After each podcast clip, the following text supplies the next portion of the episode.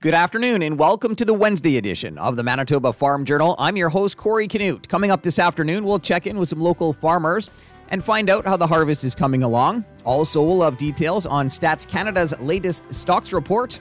And up first in today's country comment, we'll be joined by the province's cereal specialist, Ann Kirk. The latest farm news and market numbers all coming up over the next 60 minutes. The time now is 12 o'clock. Here's a look at our local news. Good afternoon. You're listening to the Manitoba Farm Journal. Joining us now is the province's cereal specialist, Ann Kirk, with an update on harvest. Let's start with uh, winter cereals. Um, are things are pretty much wrapped up now, or? Yeah, pretty much wrapped up across the province. I know there's a bit left to do in the southwest region, but uh, in general, winter cereals harvest is completed across the province. And overall, um, what did we see for yields? Yeah, I think yields are pretty good. People are fairly happy with yields. So, uh, fall rye, the average is probably about 75 to 90. Winter wheat ranging for about 60 to 70 as an average. So, uh, I think you know people are fairly happy with those yields, um, and the quality uh, I think is okay. In fall rye, we're do, are seeing some higher levels of ergot, um, but in general, things are looking good. And um, we saw a lot of uh, spring wheat harvest get underway this week. Uh, where are things out there? Yeah, lots of spring wheat harvest. Um, definitely, like depends on which area of the province you're in. So, um, in the central, uh, northwest area, we are seeing in northwest area, we're seeing about half of the spring wheat harvest being completed.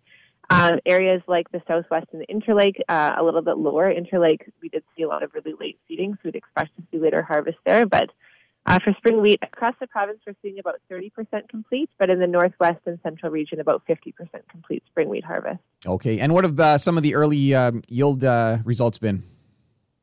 Yeah, it's um, uh, in terms of yield averages, we're seeing so far is about 60 to 70 bushels per acre for spring wheat with um, good quality. So protein we're seeing ranging from about 12 and a half up to almost 15% uh, in good test weights just noting here that uh, we're seeing some higher um, fusarium damaged kernels on on some uh, wheat. Yeah, that's what we're hearing from from agronomists in the elevators. Uh, are seeing some like generally low DON levels, uh, and most of the wheat is grading number one for CWRS wheat. Uh, it kind of just depends on you know the area of the province when wheat was seeded and when it was in that um, prime stage for fusarium infection. What we're seeing, but uh, yeah, we are seeing some higher levels of fusarium damaged kernels. And uh, looking at the barley uh, crop, uh, where things at there? Yeah, for barley, it's about uh, similar in the central and eastern region. It's about 50% complete. Across the province, we're about 25% complete. Um, same with the Interlake. We're seeing, you know, low levels of harvest taking place in that region for spring cereals. Um, and then in terms of yield for barley, uh, average yields we're hearing are about 65 to 90 bushels per acre. And uh, for the uh, for the oat harvest, uh, that's um, it looks like progress is about thirteen percent. Yeah, across the whole province, we are seeing more oat harvest in um, the southwest region, or sorry, in southwest, central, and eastern. It's all about you know fifteen to twenty percent of oats have been harvested. Uh, definitely seeing some you know lots of green stems and more swathing uh, for oats this year than we've seen uh, in the past, just due to the late the late season. So um, yeah, definitely, we're definitely seeing more swathing and um, you know some straight cutting of oats. And in terms of yields, uh, reported average yields range from about 100 to 180, with maybe the average about the 140 range. You know, comparing this year to other years, um, how far along would we be at this uh, at this point? On a typical year, we would be about 50% uh, completed harvest in general. Um, this year, we're at about 15% harvest progress, so uh, well behind that five-year average. Um, and that's just, you know, the impacts of delayed seeding, lots of rain, um, and high humidity that we're seeing that's delay in the harvest. And um, going forward here, I guess uh, just looking at the forecast, looks like there's lots of lots of sun and heat in, in the uh, forecast. Um, do you expect things will just uh, you know move along here? Yeah, we're expecting you know the weather looks good for harvest just to keep keep continuing. Um, some of the later seeded seeded cereals are starting to dry down a bit and have less green in them, so you know, we will see very good har- harvest progress in the next week. That was Ann Kirk, cereal specialist with Manitoba Agriculture. A look at what's happening in the markets this afternoon is coming up. Good afternoon. I'm Corey Canute. Manitoba Agriculture says ideal harvest conditions allowed for significant progress this past week. Progress sits at 15% complete across the province, well behind the five year average of 51% completed by this time. Crop condition looks good to very good in most parts of the province, while the bulk of the crops have been desiccated. Spring wheat harvest is expected to become widespread this week as crops dry down and weather forecasts remain warm and sunny. Lodge crops, due to recent isolated heavy rain and wind events in some regions, have disrupted smooth harvest operations in peas and some cereals. A limited start to soil testing has begun in some fields. The Richardson Center for Food Technology and Research held an open house last month at the University of Manitoba. Dr. Rotimi Aluko is Director and Canada Research Chair. One of the main things we do is uh, grain milling. We have a Health Canada certified uh, pilot plant uh, where we can mill different types of grains into uh, different grades of flour and then these flours can then be sold directly to the public. Uh, so we can produce, for example, high protein uh, flours because we know these days uh, plant proteins are very important, uh, especially in the economy of the world. And so we are participating, you know, vigorously in that aspect by enabling Manitoba. Uh, farmers, Manitoba producers, to be able to mill their grains uh, into high protein flours. And the Western Canadian wheat grower says it strongly opposes the federal government's proposition of reducing fertilizer emissions by 30%. Here's Executive Director Carl Stewart. We would suggest to the federal government to reduce the carbon intensity per unit of output. Uh, according to the Fertilizer Institute, for every one ton of nitrogen fertilizer produced, 1.1 metric tons of carbon emissions are produced. That's also down from 1.6 metric tons in 2015. So our industry is already trying to actively lower our emissions without government incentive already. There's significant economic incentive for producers to minimize their fertilizer consumption. It's also in the best interest to do so. The government's consultation process wrapped up last week. That was a look at today's farm news. I'm Corey Canute.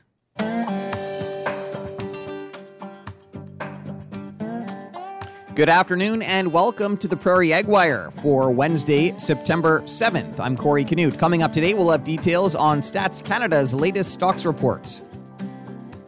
Stats Canada released its stocks report for July 31st this morning. I got the details from Jon Driedger with Left Field Commodity Research. Part of the reason this one is interesting is, is this is the official carryout for this last crop year. So in some ways, you know, one of the things as, as a market analyst, we, we think a lot about what are the stocks going to be at the end of a crop year. That tells us a lot as to whether markets are bullish or bearish or tight or that sort of thing. And so uh, this is kind of the official Statistics Canada number for this crop year that just ended. And uh, and as you mentioned, you know, stocks are down sharply pretty much across the board, anywhere from 30 to 50 percent, depending on the crop, and uh, just really a reflection of the fact that, that last year's uh, drought in Western Canada, I mean, we, we really had a, a, yield disaster last year, and, and crops were small, and, and at the end of the day, uh, at the end of the crop year, uh, there's not much left. And that's basically what, what StatsCan showed us here today. Let's run through some of the crops here. Wheat uh, total stocks down 38%. Uh,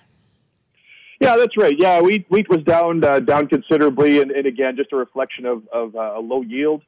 Uh, one of the things that's kind of interesting, I think, with wheat is is we actually fed quite a bit of wheat last year. Part of it is because there was a much smaller barley crop and some other feed grains. So there's some of those. Uh, uh, when you peel the onion back a, a couple layers in, in this report, those are some of the things that, that we look for and are interesting. But but certainly, again, we uh, you know small crop uh, didn't export nearly as much as we did in the past because we simply didn't have the stocks, and uh, and there wasn't that much left at the end of the day. For canola, uh, canola's at its lowest level uh, since 2013, down uh, over 50 percent. Yeah, that's correct. Yeah, canola way down. And in fact, as we as we look closer at the numbers, it's, it's likely that number is probably a little bit too low. I, I think they're probably uh, they maybe underestimated farm stocks a little bit. Uh, but even so, even if that number is a bit on the low side, uh, again, just like other crops, uh, you know, down dramatically, I, I, think the market was is showing that there certainly wasn't a lot of canola left when you just look at how incredibly high prices were, uh, you know, really uh, through through most of the crop year, and uh, prices reflecting that. Uh, trade and farmer delivery activity reflecting that, and, and so today just kind of uh, affirmed what everybody was expecting. For canola, touch a little bit on the on the exports; those were down drastically as well.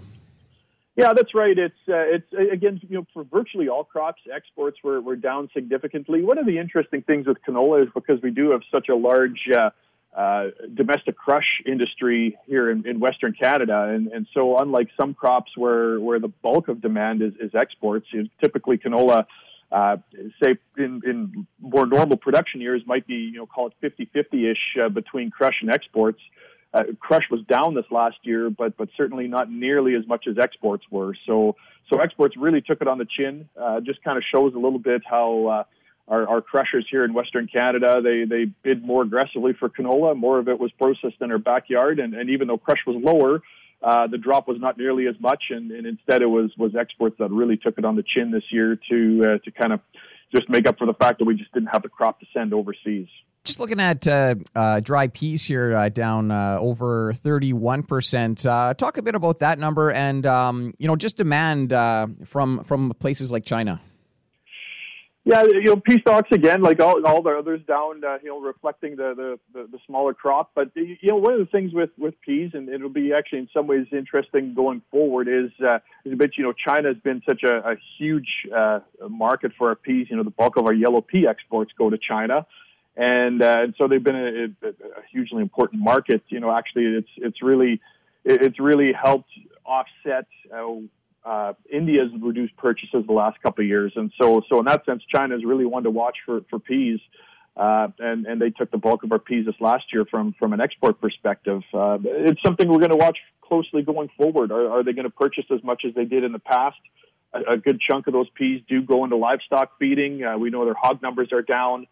Uh, what is that going to look like going forward? That's a little bit of a question mark. So we'll see how that how that shakes out here uh, in the year. Looking ahead, and obviously not reflected in today's stocks number, but but something we're thinking about as uh, as we have a bit of a larger harvest this year as as weather improved in most regions.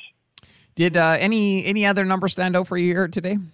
You know, nothing that really jumped out a whole lot. I, again, I, I think it's largely as expected uh, in some ways, it's almost uh, how we say a little bit of a, a, report card in the sense of, of sort of looking back on what what happened and, and maybe fine tuning some numbers as you work through balance sheets. But you know, markets are forward looking, and so in some sense, not a lot of big surprises in today's report. Uh, I think for the last little while, markets have been focusing on, on harvest and crop conditions and, and looking ahead to what's uh, what's going to happen during the coming years. So uh, more backward looking, but but still still interesting and uh, and you know, a bit of a summation of, of what this last crop year looked like. And with the uh, lower stocks, you know, how might that impact farmers' uh, decisions here? You know, um, with this harvest.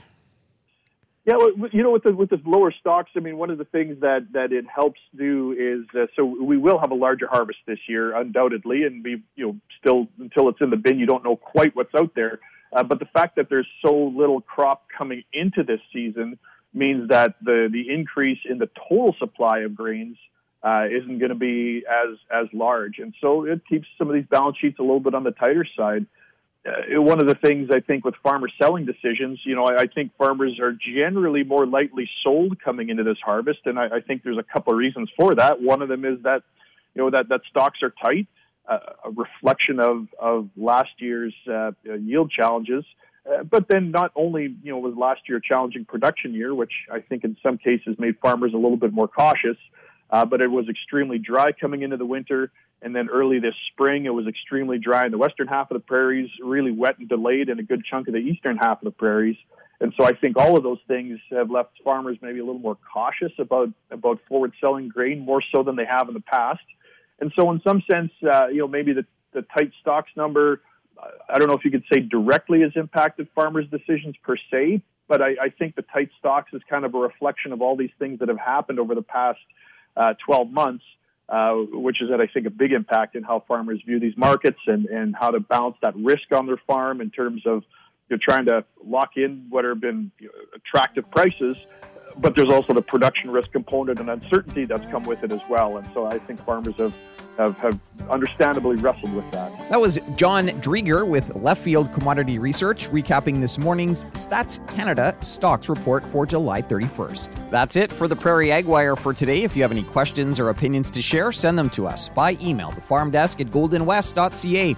I'm Corey Canute. Thanks for listening and have a great afternoon. The Prairie Ag Wire will return tomorrow on the Golden West Farm Network. Time now for a look at the farm calendar. The Double B Ag Fest takes place in Beausejour September 9th through to the 11th. And looking ahead, the Manitoba Forage and Grassland Association is hosting its fifth annual Regenerative Agriculture Conference, November 14th and 15th in Brandon. Continuing with the Manitoba Farm Journal here on this Wednesday afternoon. Reporter Barry Lamb caught up with Ryan Heinrichs. He's a branch manager for Green Valley Equipment in Killarney to get an update on harvest. Harvest is going great. You know, Mother Nature's been very kind to us with the weather and uh, and also the the way the crops have been maturing out there, Barry. The uh, you know most of the guys are through uh, through the early stuff, or just wrapping up peas and and some of the early oats and stuff like that. And then uh, uh, we've got some guys wrapping up wheat even this week. Uh, but yeah, it's. Uh, it's a bit of a mixed bag out there. You know, there's some good, some bad. Uh, nothing ugly by any stretch of the imagination. Um, but uh, yeah, machines are working great. Um, everybody's enjoying uh, what they're seeing for yields, and uh, quality seems to be there. If we can keep going without a rain, uh, that's going to make all the difference for us. Looks like a good run of sunshine, as you briefly touched on how important to have uh, a good stretch here where the, those acres can come off. You know, it's critical. Uh, these machines we've got nowadays can cover some acres pretty quick and uh, get over the ground in, in, in relatively efficient fashion. So it's uh, it's really uh, you know if this if Mother Nature can continue to work with us for the next few weeks here and and also hold off on a frost. You know, we don't want to see a frost yet till. Uh, I'd say into October if we could help it. We we got some corn to finish and some beans, and uh, uh, yeah, if if she can work with us, we'll be good. That was Ryan Heinrichs, branch manager with Green Valley Equipment in Killarney, chatting with reporter Barry Lamb. Morning show host Chris Sumner visited the farm of Marlin Fraze, who farms in the Plum Coulee Horndean area. We've done some oats and canola, uh, edible beans, and some corn. Um, so yeah, we've done some oat harvest so far. We've done a little bit of canola harvest so far. So and the yields have been fairly fairly good so far. Mm-hmm. Now, usually with a drier year, as long as it isn't too dry, quality is pretty good too. Or are you seeing decent quality? Very good quality. Yeah, yeah. No, that hasn't been a problem. Uh, much better than last year when we had uh, way, way less rain. Yeah. yeah. So when you see a forecast over the next week to 10 days where there's little to no rain in the in, in the weather, what what's running through your mind? Yeah, big smile. Yeah, yeah. like we said before, it's uh, that's perfect harvesting weather now. You bet.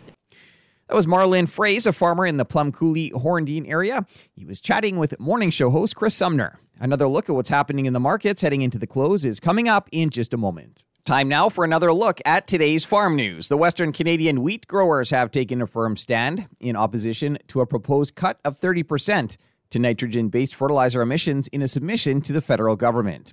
Here's Executive Director Carl Stewart. Here at the Wheat Growers, we strongly oppose the federal government's proposition of reducing nitrogen applications by 30%.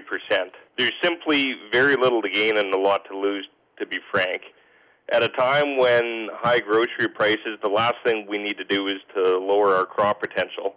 This will hurt poor developing nations the worst. Uh, Canadian farmers are already some of the most efficient fertilizer users in the world.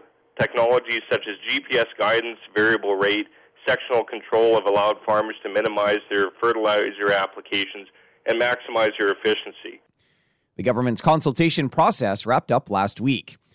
And the Richardson Center for Food Technology and Research at the University of Manitoba recently underwent a name change. Dr. Rotimi Aluko is director and Canada Research Chair. The name change uh, initially were called the Richardson Center for Functional Foods and Nutraceuticals, uh, but that was because at that time when the center opened, that was a major emphasis in research that we do here. But now we have diversified from just uh, research on functional foods to various aspects of food processing uh, especially in terms of uh, plant protein processing. And so we don't just do only functional foods anymore.